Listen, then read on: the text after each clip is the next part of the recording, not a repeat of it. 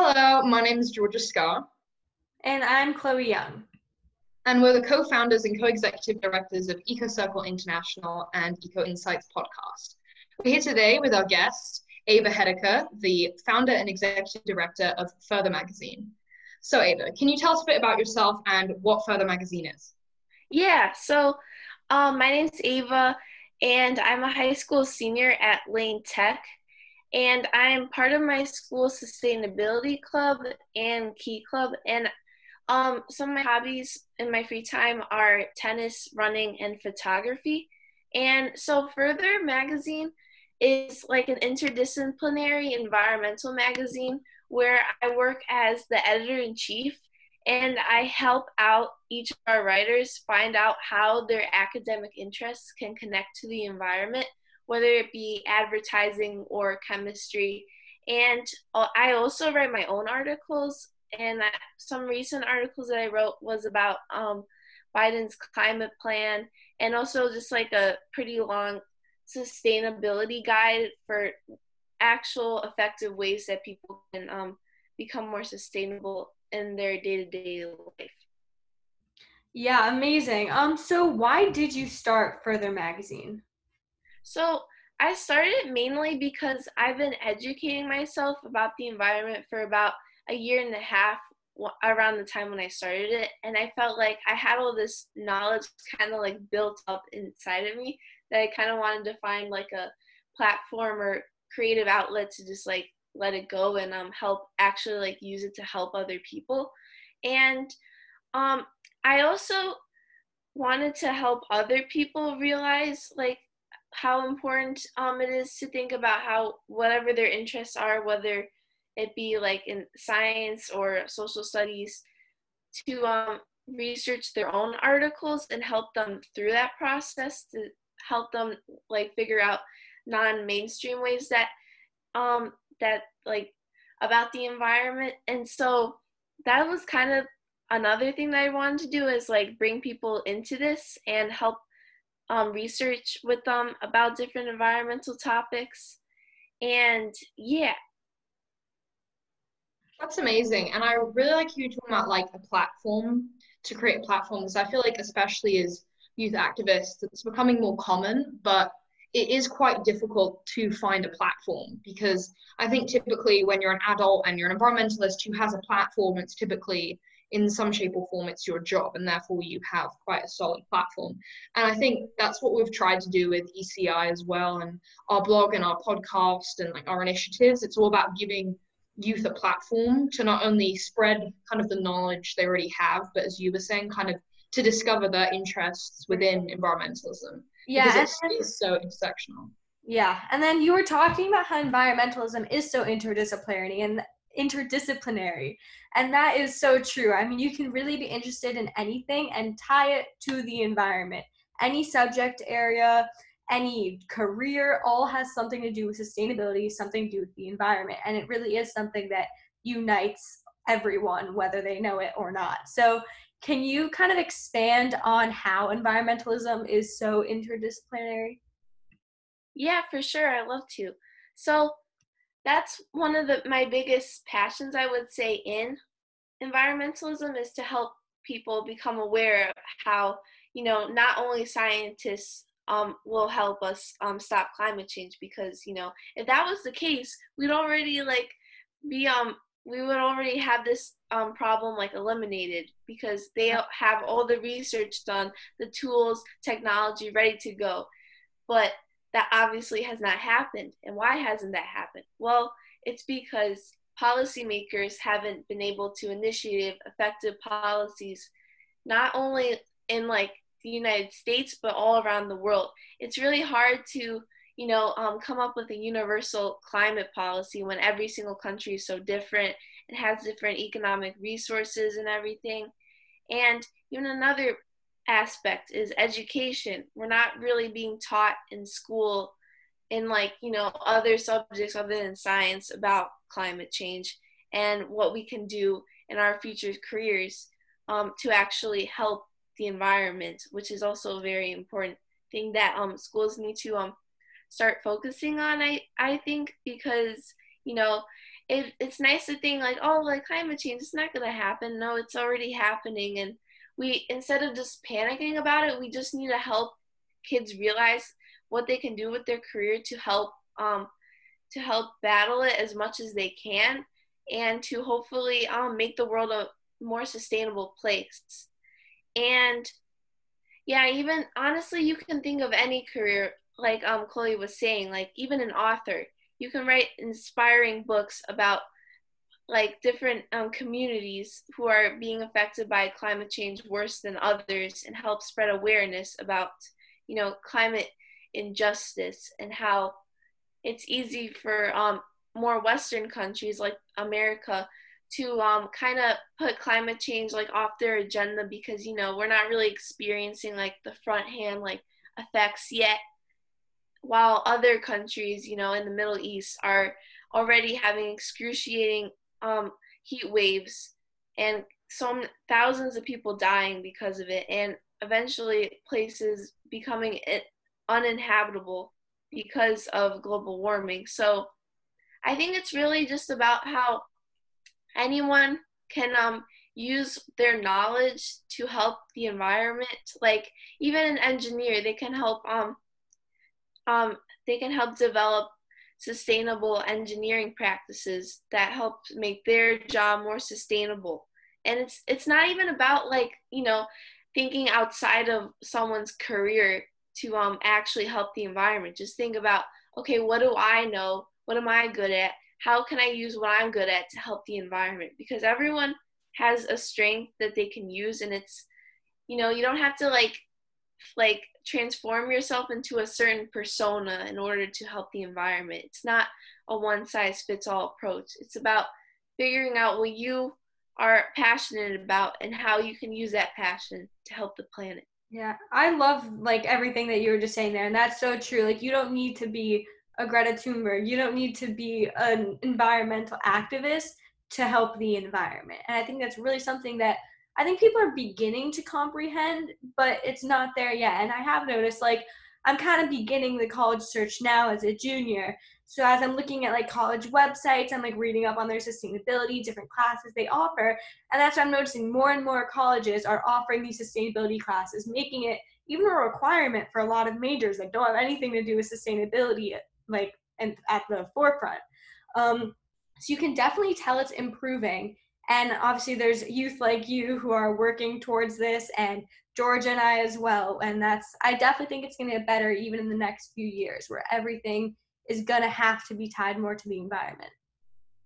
Exactly. And you mentioned how we already have a lot of the scientific solutions, and that's why you don't just have to be a scientist because we need to put these solutions into like tangible action. And I think although there are still like incredible scientific innovations, I feel like people use the excuse that, oh, the science isn't there yet as, as, as an excuse for inaction. You know what I mean? There's not going to, I think everyone who doesn't want to change, they're waiting for some magical scientific solution where we can just press a button and climate change is going to stop, which fingers crossed, hopefully, hopefully we find something like that. I'm not discouraging that at all. But the thing is, we really need to act now with you know all the imminent effects of the environmental crisis happening happening as we speak and we have the science there in regards to technology and renewable resources everything like that you know bioplastics you know just the facts that we have about climate change and how we're contributing to it and all of these different things. It's you don't have to be a scientist to not only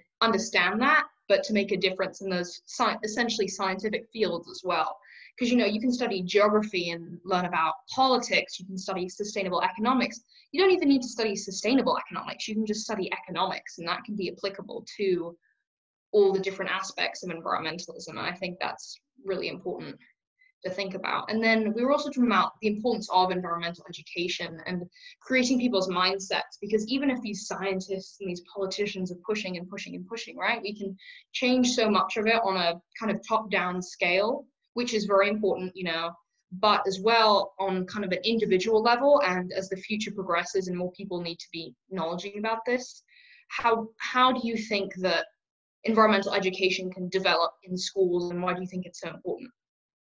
Yeah, so first off, I think that having environmental education in schools is important because it helps kids develop problem solving skills, which is really important because I feel like we're not really taught that much in school. At least I feel like I wasn't. And that's like a skill that is really well needed because we're going to be facing problems that no one has been faced before. And it's like we just need to learn how to be adaptable. And also, um, it's important because it helps kids develop a greater appreciation for nature. And that's especially important you know for us as we live in chicago. And sure we we do have parks and everything but it's not like you know we we live in a forest or something like a, a true like natural ecosystem. And um another reason why it's so important is because how can you expect people to understand that you know global warming is happening if they've never been exposed to um, actual scientific evidence that it's occurring because it's kind of easy to think that you know it's not really happening like when you go throughout your day-to-day life like because it's essentially a, an invisible process at least right now when we're still kind we're we're still in the more we're kind of like making our way towards the more like advanced stages of climate change but you know you can still kind of like get away with not like realizing that it's happening. And of course, when we do realize that it's happening, you know, when um sea levels are rising and we're having excruciating heat waves, even worse than what we're facing today, then it'll be clear that climate change is happening. And that's going to be too late to actually like start planning climate solutions. So yeah, and I think sorry, I think a lot of what is like perpetuating this cycle of ignorance is unfortunately with a lot of issues in the world. This is coming through with climate change in the sense that the people who are contributing most to climate change in relation to greenhouse gases, in most cases, are going to be the least affected by climate change, at least within the next century. We're talking about, you know, for example, um, China and America are the top two countries releasing greenhouse gases. However, those are certainly not going to be the top two countries most affected by climate change you know, just talking about America, America will definitely be affected by climate change, you know, with a lot of coastal cities, you know, the wheat belt moving, especially the agricultural industry in the South. But in relation to some of the worst effects of climate change, if we're talking about, you know, the polar regions, if we're talking about um, in certain areas of Africa, which are seeing extreme cases of, you know, environmental issues such as, you know, worsening drought and all of that. And we are seeing that in America but nothing compared to what is going to happen, especially in the southern hemisphere. And I think this is why environmental education and compassion, especially, is so important because it's it's so easy, especially in cities, as you were saying, to live in this kind of ignorant bubble where we're not actually seeing the environmental crises.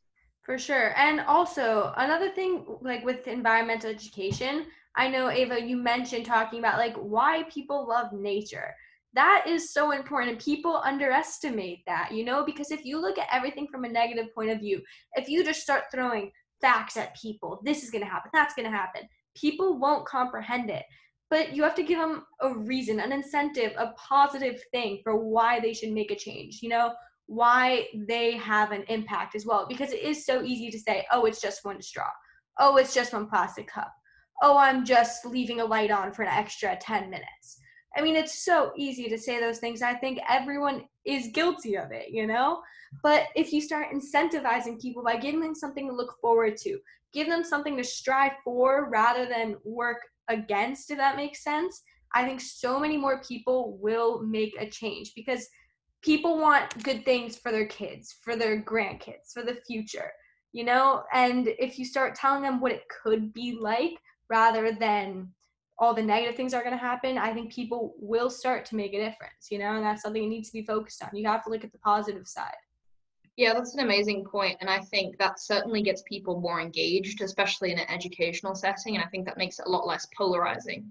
Because, you know, especially with climate change, it is a very severe issue that we're really at the forefront of right now, because unfortunately, due to a myriad of reasons, which I won't go into right now, it, it has been ignored and covered up for a very long time.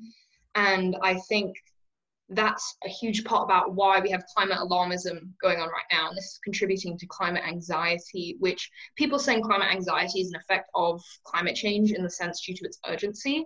And I think that is a role. But I think this kind of climate alarmism and the way that climate change is kind of talked about is contributing to this climate anxiety and it's also making it a lot more polarizing. So it's saying, oh my gosh, all this awful stuff is going to happen. And people are kind of it's really easy to say, no, this awful stuff isn't going to happen and go about your daily life. Whereas if you're saying, you know, we can have this future that's even better and get excited about it, especially, you know, within schools and the education system, that's a much better way to be. And that really makes people more excited and more engaged.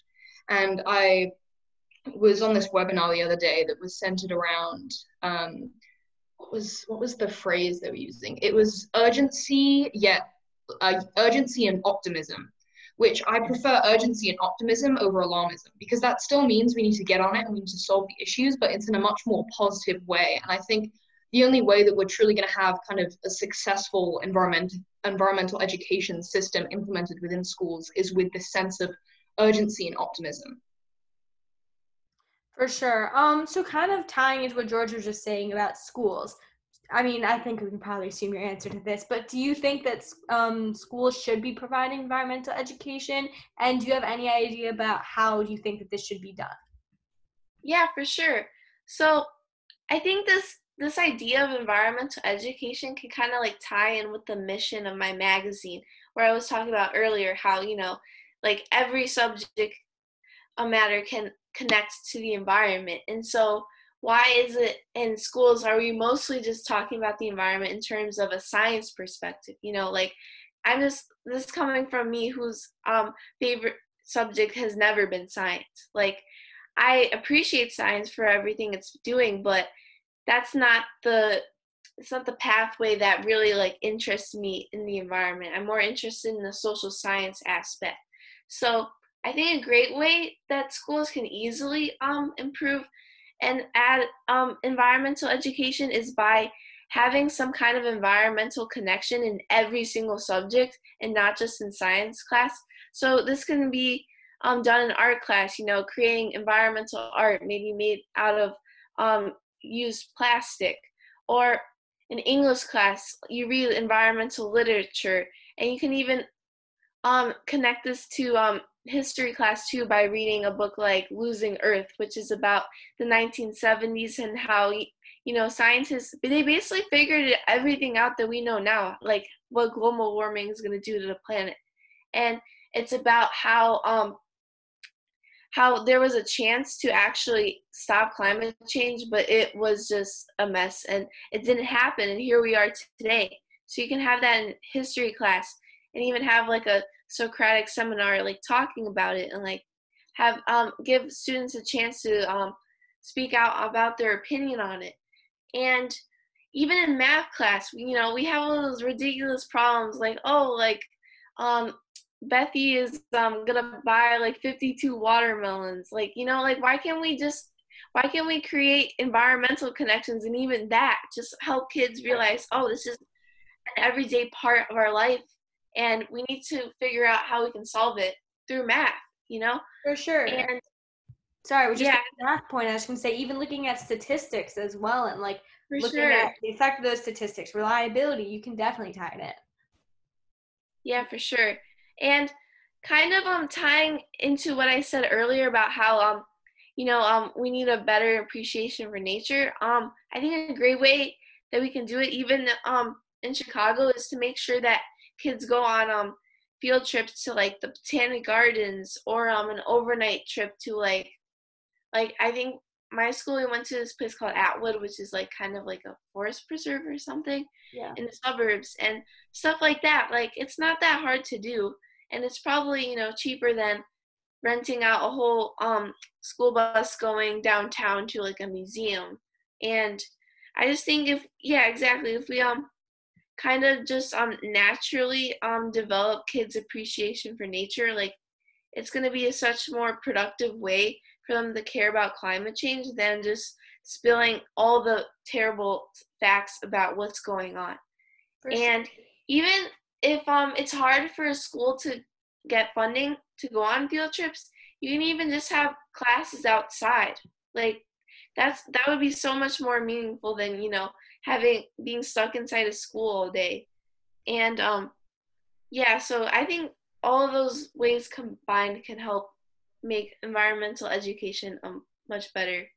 Um, I agree. Yeah, I definitely think integrating it into every subject is necessary. You know, even if it's just like a unit or just an aspect in every unit, that's what'll make the difference. Making it a repeated thing, not just you learn, um, you memorize for a test and you're done looking at climate change for the rest of your school days. You know, it needs to be a constant thing that you're constantly learning, you're constantly getting engaged, and you're learning about different aspects of the environmental crisis. You know, you can learn about global health, you can learn about inequalities, you can learn about the science. And I, I really think that's what will create the next generation of leaders who can help to stop this and make the future better so no one has to face a crisis like this again. Yeah, exactly. And considering like sustainability is about ensuring that things we can do, we can do forever without having continually negative effects on the planet and ourselves, that really does tie into every subject, especially with these crises becoming even more serious and even more kind of things that we have to deal with right now. You know, whether you're a politician, a businessman, a finance manager, all of those things, in some way, shape, or form, when we grow up, and even now, it's going to show up in your job. You know, even if you're handling your business's budget, right? You're going to have to kind of assign how, for example, you're going to, you know, be carbon neutral. Hopefully, I think a lot of businesses are moving towards that and all of those different kinds of things. And I think that should be less something you learn less of on the job per se and more of kind of in schools and more continually throughout the curriculum. And I also liked what you said about kind of like going on field trips and that kind of stuff and reconnecting with nature. I think it's about having these positive, tangible experiences from a young age with nature because it's, you know, we're not, we currently have this kind of disconnect, which I was thinking today. I was on a hike and we had, there was all this trash littered everywhere. And I was just thinking, like, the audacity of humans just to disrespect nature like that, you know, which sounds like a very hippie thing to say, right? But it's it's not appropriate. It's just disrespectful to the planet, which we are receiving everything from. And I think from a young, young age, where we just develop this respect for the planet, that's not a complicated thing. It's just about respecting the planet and understanding what it has done for us. And, you know, if we treat it right, it will treat us right. And I think even with like, you know, school gardens and everything, I think that's a great way for kids to get a tangible positive experience from a young age. And, you know, it's shown that kind of kids using school gardens from a young age, it develops healthy eating, eating habits, you know, reduces food waste, and it helps them kind of understand more about the environment. For sure. And I actually I wrote an article about this about finding your why and your fire. And that is so important. And it's different for everyone, you know, why you're passionate about climate change or the environment and like what keeps you going, you know? And I think everyone can find that in different ways. For some people, it's nature. For some people, it's a social aspect. For some people, it's career. I don't know. It's different for everyone, and it can be a really niche thing. And I think if kind of schools can give students a way where they can find that, you know, not telling students why they should care, but giving students the facts, giving them all the information they need to decide that themselves you know, I think that's a great way to move forward. But um, this has been a great conversation about environmental education and the interdisciplinary nature of environmentalism. But kind of tying it back to you um, and further, can you kind of describe the writing process of further, namely brainstorm, write, publish, discuss? So, do the writers need any experience, or can you just tell us about this process? Yeah, so when I was first starting out with Further, I mostly just kind of contacted people who I thought would be interested. Whereas I know that they're, you know, really passionate about economics or they're um, passionate about politics, or I just felt like they liked writing overall and they would actually care about this. So that's kind of the how I recruited people in the beginning, and then I also opened it up um, on the Instagram, asking them if people wanted to like apply and um, I wouldn't say people need to have like, you know, quote unquote experience. Just I need to see that you have, you know, passion and that you're excited to be working with us. And honestly, that's all you really need. And um, you know, willingness to um commit time to it and everything. And So the process that I use um, to help um, writers develop articles is um, we work one on one together, whether that be like through FaceTiming or just texting like every week about like the progress they're making. And um, I I like honestly when I get to be able to brainstorm with um the writers because not ev- some people do have topics already. I'm like, okay, great, you're good to go. But for other people, they know what they're interested in, but they don't know exactly like you know how like we can connect this to the environment. And so, for example, like there's one girl I was, um who I was working with, and so she's really passionate about politics. So we kind of worked like, okay, how can we find like an actual connection to the environment? So we thought about, oh, the Green New Deal.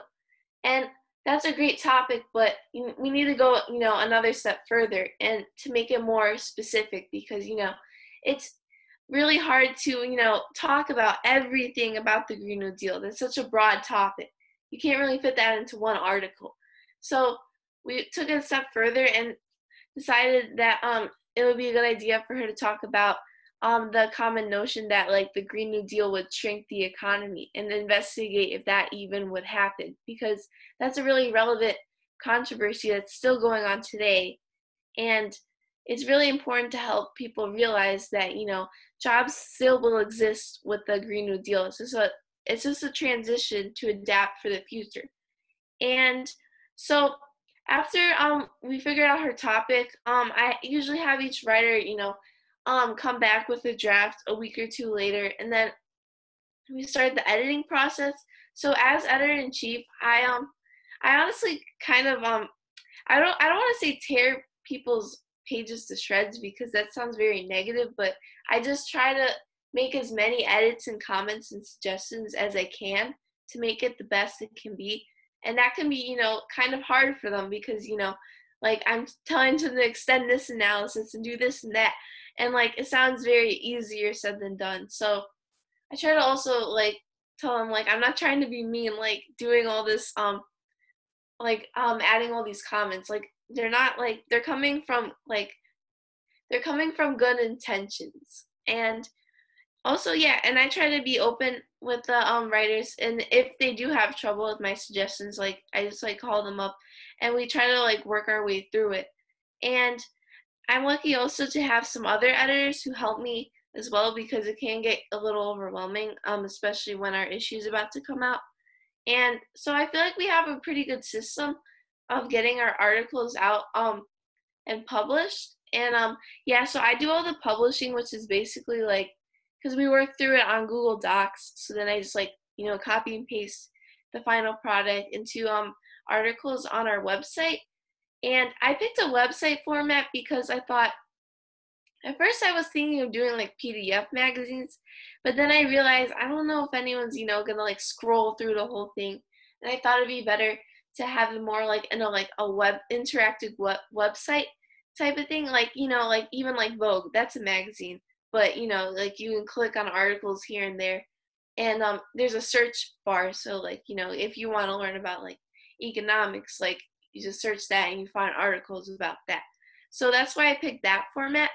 And um, the discussion aspect is um, where um, we have um, about like two question discussion questions for each article, and it's just to help um promote conversation about the topic and um kind of show that like you know the um like the discussion about the topic doesn't end when the when you're done reading it. It's about still like thinking for yourself how like this can apply to you and like what you think and your values. And i think that's a great way that we were able to um help um, about like 20 schools i think a little bit more um to um get our articles into their curriculums because those discussion questions can help inspire teachers to figure out how they can exactly implement it into their curriculums and help engage conversation with their students.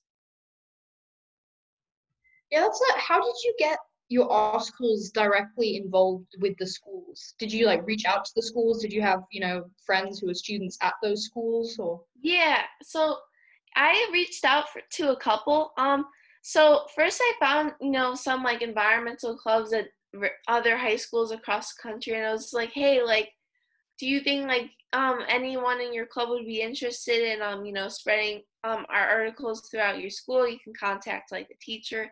And so far like it has been pretty like people have been interested.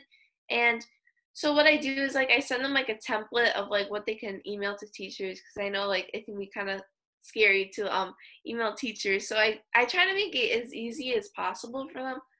And also i've also contacted my friends from other schools. Like i have a friend who um goes to british. Um i think that's where you guys go. And um so i had her contact one of her teachers and to get it um to get our articles involved in um your school. And um even like my AP environmental science class, I just um talked to our TA about it. And um yeah, so we and then our teacher like happily like posted it on Google Classroom.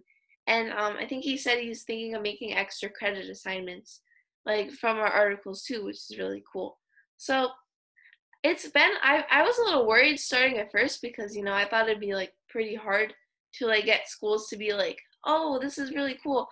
But overall like it's been a good response and i think um some teachers actually have this like subscribed to our um newsletter and they like kind of comment like oh my god like i love all your articles like i'm using it in my class tomorrow and stuff like that.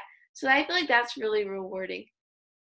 For sure. I mean even one of our teachers sent it on like our high school team. I think we told you that last time we spoke which is really cool as well because we had like just um, spoken to you about setting up our first meeting, and then we saw that and we were like, oh my god, we know them. Um, so yeah, that was really exciting. And I, I really like the point you made about like the discussion and the reflection because I think that's a really key point about how you can kind of relate it back to you and it develops this like critical thinking, which is really crucial as we're facing these crises. And also just uh, going back to when you talk about the editing process and how you tell people what needs to be edited and what doesn't.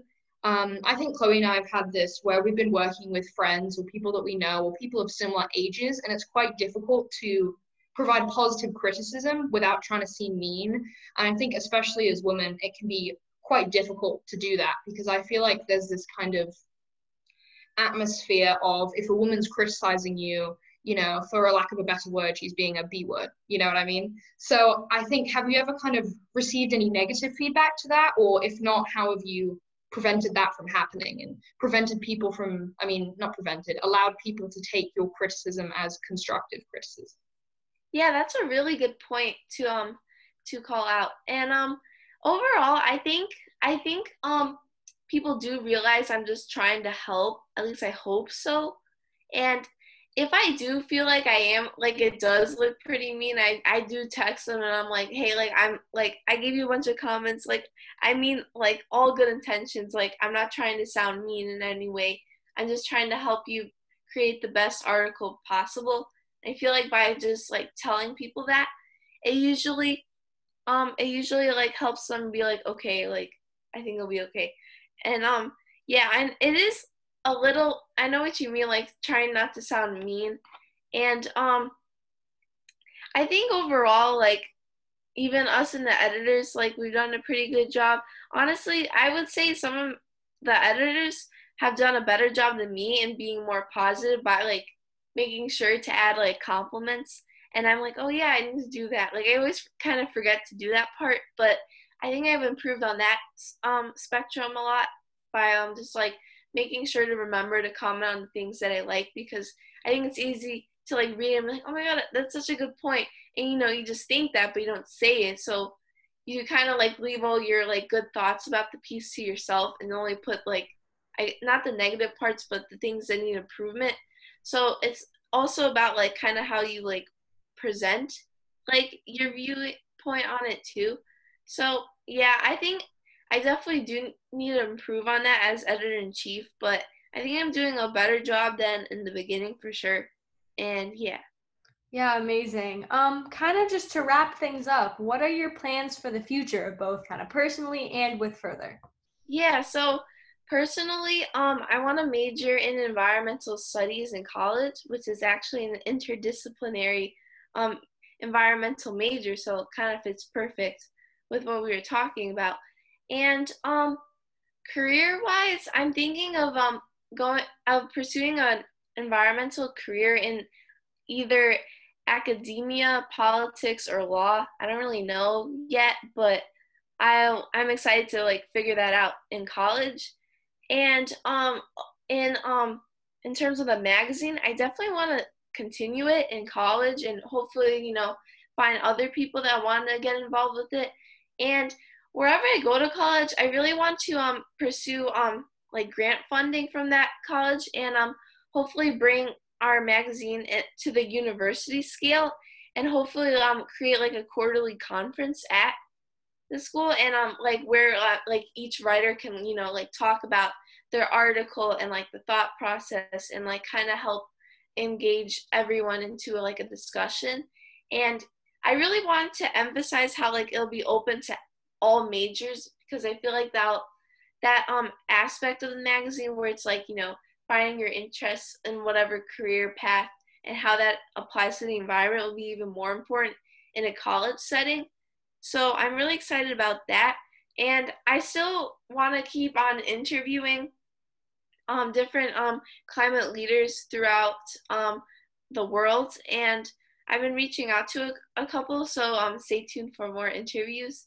And yeah, and I'm thinking of also um, trying to recruit more writers, but I have to be careful because I don't I can't have like 50 million like articles to edit each month. So mm-hmm. yeah, so overall I just want to continue and expand the magazine as much as I can. Amazing. Yeah, so just to remind all listeners, this is Further Magazine with Earth in brackets. So make sure you check them out. Make sure that you subscribe. Um, but I'm pretty sure, unless George, unless you have anything else to add, or Ava, um, I think that's all for today. Yeah, thank you very much, Ava. That was incredible. I loved talking with you about the importance of environmental education and how you know even youth can be environmental journalists. I think that's a really important thing. So mm-hmm. thank you so much for talking with us. I hope everyone enjoyed. Yeah, and we will definitely be following your journey after this.